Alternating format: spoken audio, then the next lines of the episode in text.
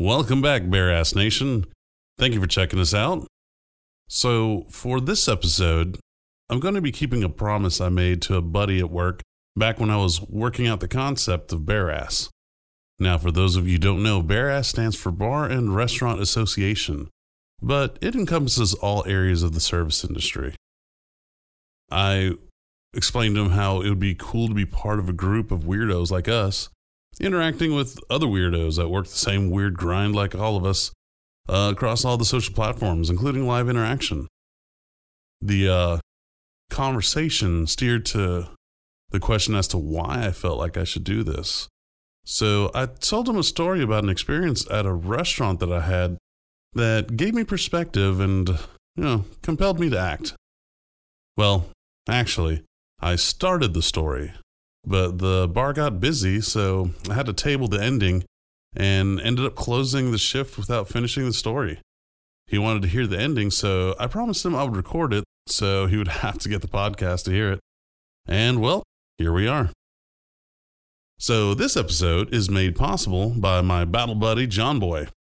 I never asked him if he liked the nickname I gave him, but I like him so much, kinda hope he doesn't like it. Anyways, I'll start from the beginning about the day that changed me. I uh, found inspiration and motivation after an experience I had at a restaurant. It wasn't a great restaurant. In fact, it was just the only thing open at the hour, so it had a drive through, so it, uh, it, was good enough. I just closed the bar and uh, I was on my way home. It was late. I didn't want to cook, and so, of course, I pulled in. So when I get into the lot, I get up to the entrance, and this car out of nowhere just zips in sideways, almost hits me, and basically drifts all Fast and the Furious style into the drive through. I was still tired, but I felt way more awake. Uh, apparently, she blew through a stop sign, almost ran over the curb just to get in front of me. You'd think drunk, but nope, just neurotic. So there's only one thing I could do. I rolled the window down and I didn't say a thing. I just listened. If I could describe her with television characters, her recipe would be equal parts Sheldon from Big Bang, Monk from Monk, and uh, Phoebe from Friends. She spoke with a, a nervous smile like she's one stub toe away from a mental breakdown. She ordered all the sandwiches, then all the sides, then all the drinks. That's like people who put on their shoes and socks one foot at a time. Strange. I'm not saying that it's a crime, but, you know, it's not dangerous, but it does say, keep an eye on me. I say that because all the fries and drinks and stuff were all different sizes with no real rhyme or reason especially when it came to the size of the drinks, because all the drinks at that time were a dollar. So what do you do? You get the large. You always get the large. They're all a buck, whatever. So the orders were taken. Then my order was taken, and I'm at the part where I'm paying at the first window, and Crazy Lady is uh, getting her food at the second. Once again, I listen. She gets her food and has to open every sandwich and examine them like she's checking them for lice. She sent some back over arbitrary flaws like too much ketchup on one side and onions were too big, you know, big thumb divot on the bun. I don't know what she thought she was going to get at a place that has you in, in and out in like four minutes in the middle of the night, but then she almost had a stroke. Because the girl pushing out the food try to give her a big drink tray with all of her drinks as larges. The girl in the window just basically flipped out and was, you know, nervously trying to explain, you know, that it was important that the, the drinks were made a certain way.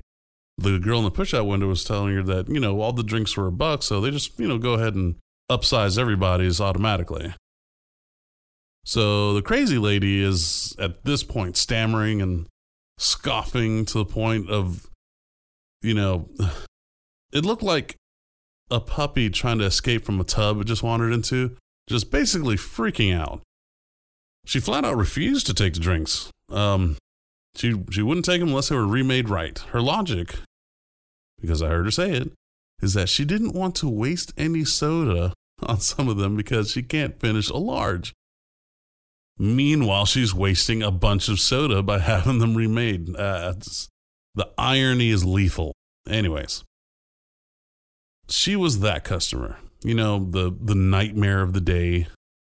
Um, she left, and uh, when she got what she wanted, and pulled up to the second, I pulled up to the second window.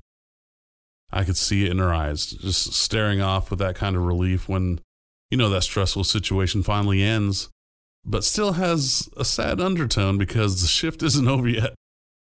She recomposes herself and begins her interaction with me. She says hello, and uh, I stop her there. Well, look, I I asked how she was after that train wreck. She said she was okay. She lied. she was struggling with composure. I told her, you know, in case you were wondering, yes, yes, that lady is in fact a terrible driver. She smiled.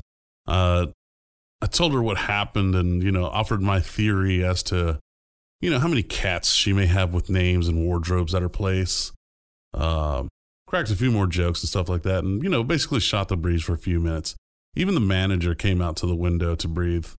Uh, it was basically my first foray into stand up comedy, uh, except I was sitting in the drive through. But, you know, there I was. There's nobody behind me. You know, the drive through time was shot. So, you know, just kind of hung out for a minute. You know, one, one car hanging out is not really going to change anything at that point.